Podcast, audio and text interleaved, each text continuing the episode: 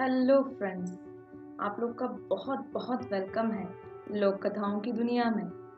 I hope आप लोग अपना बहुत अच्छे से ख्याल रख रहे होंगे। तो आज हम कहाँ जाने वाले हैं? आज हम जाने वाले हैं central India Madhya Pradesh.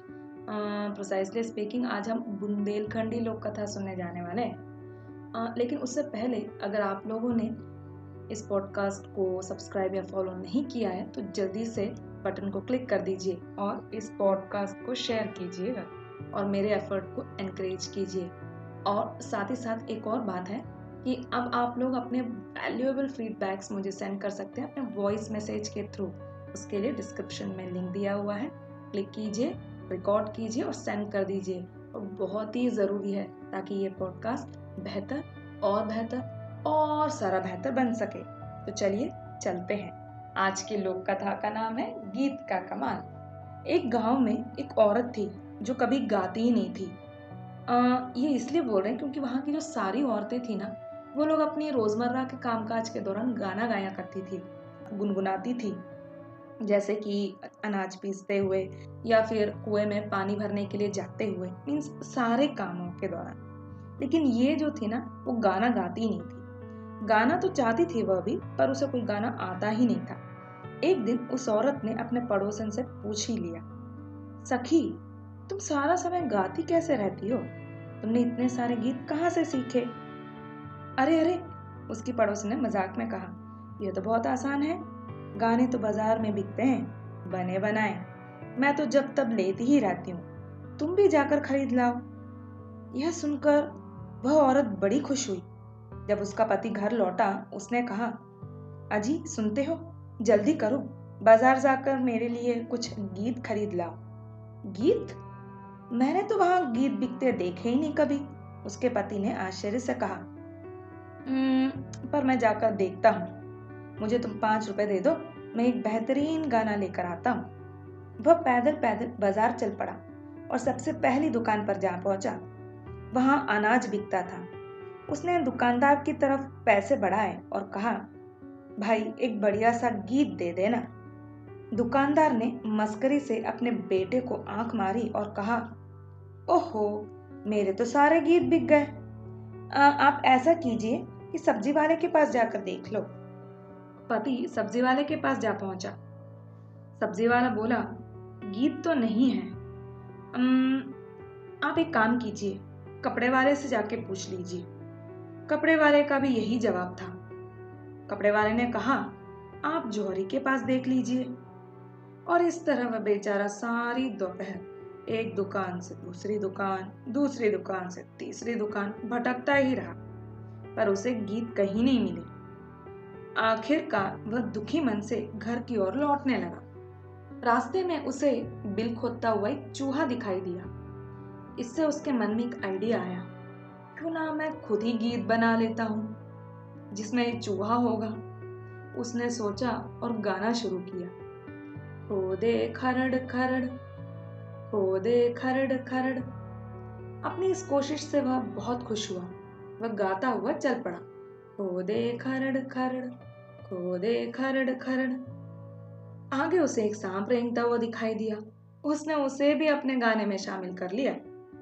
Sir के सरर सरर, सर के सरर सरर। अब उसे थोड़ा गर्व महसूस हो रहा था और वह गाते हुए चल पड़ा। दे खरड़ खरड़, सर के सरर सरर इतने में उसे एक खरगोश दिखाई दिया, जो झाड़ी के पीछे से उसे झाँक रहा था। वह एकदम से बोल उठा, देखे टगर मगर, देखे टगर मगर। हम्म अब तक उसका गीत लगभग खत्म ही हो चुका था। कि तभी उसने कुछ हिरणों को छलांग लगाते हुए देखा। तो उसके मुँह से निकला। कूदे डगर डगर। अरे वाह, उसने बोला। उसका गाना तो अब पूरा हो चुका था। वह बहुत खुश हुआ और गाते गाते अपने घर की ओर चल पड़ा। कूदे खरड़ खरड़, सर के सरर सरर।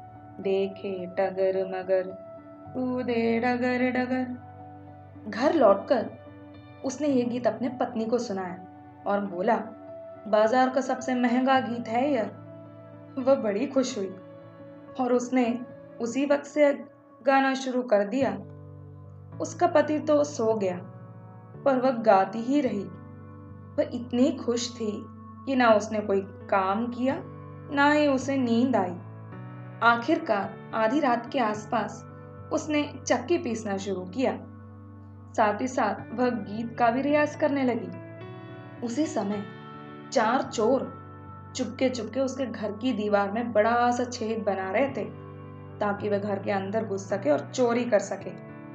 तभी उन्होंने गाने की आवाज़ सुनी। खोदे खरड़ खरड़। है? ये गाने की आवाज़ कहाँ से? एक चोर बोला, और सभी के सब चौकन्ने हो गए। कुछ देर बाद जब उन्हें लगा कि सब कुछ ठीक है तो वे उस छेद के अंदर से सरकते सरकते अंदर घुसने लगे।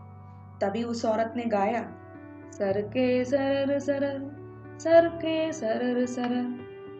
चोर हड़बड़ा गए। इस औरत को कैसे मालूम कि हम अंदर घुस रहे हैं? एक चोर बोला। घबरा कर वे इधर उधर देखने लगे। दूसरी तरफ़, औरत तो गाने में इतनी मग्न थी। उसने अगली पंक्ति गाई। देखे टगर मगर, देखे टगर मगर। बाप रे, उसने हमें ज़रूर देख लिया है। एक चोर बोला। तभी दूसरा बोला, अब भागने में ही भलाई है भाई। इधर वे दीवार कूदकर भागी रहते और उधर उस औरत ने अपनी आखिरी पंक्तियाँ गाई।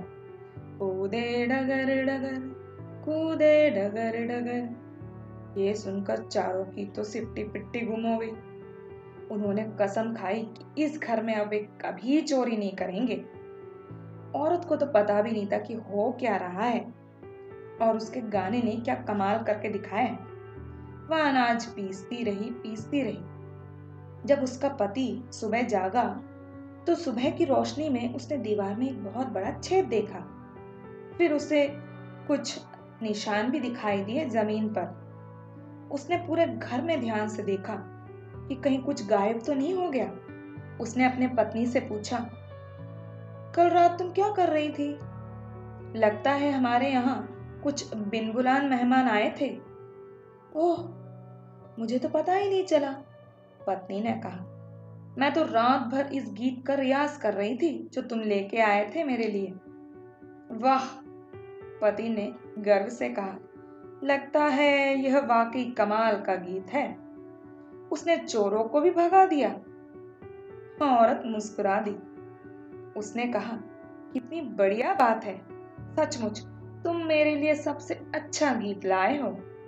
दोनों ने चाय बनाकर पी और पूरे गाँव वालों को बताने चल पड़े कि सही वक्त पर सही गीत गाने से कैसा कमाल हो सकता है। दोस्तों, आपको कैसी लगी ये लोक कथा बताइएगा ज़रूर। फिर मिलेंगे एक नई लोक कथा के साथ। लोक कथाओं की दुनिया में।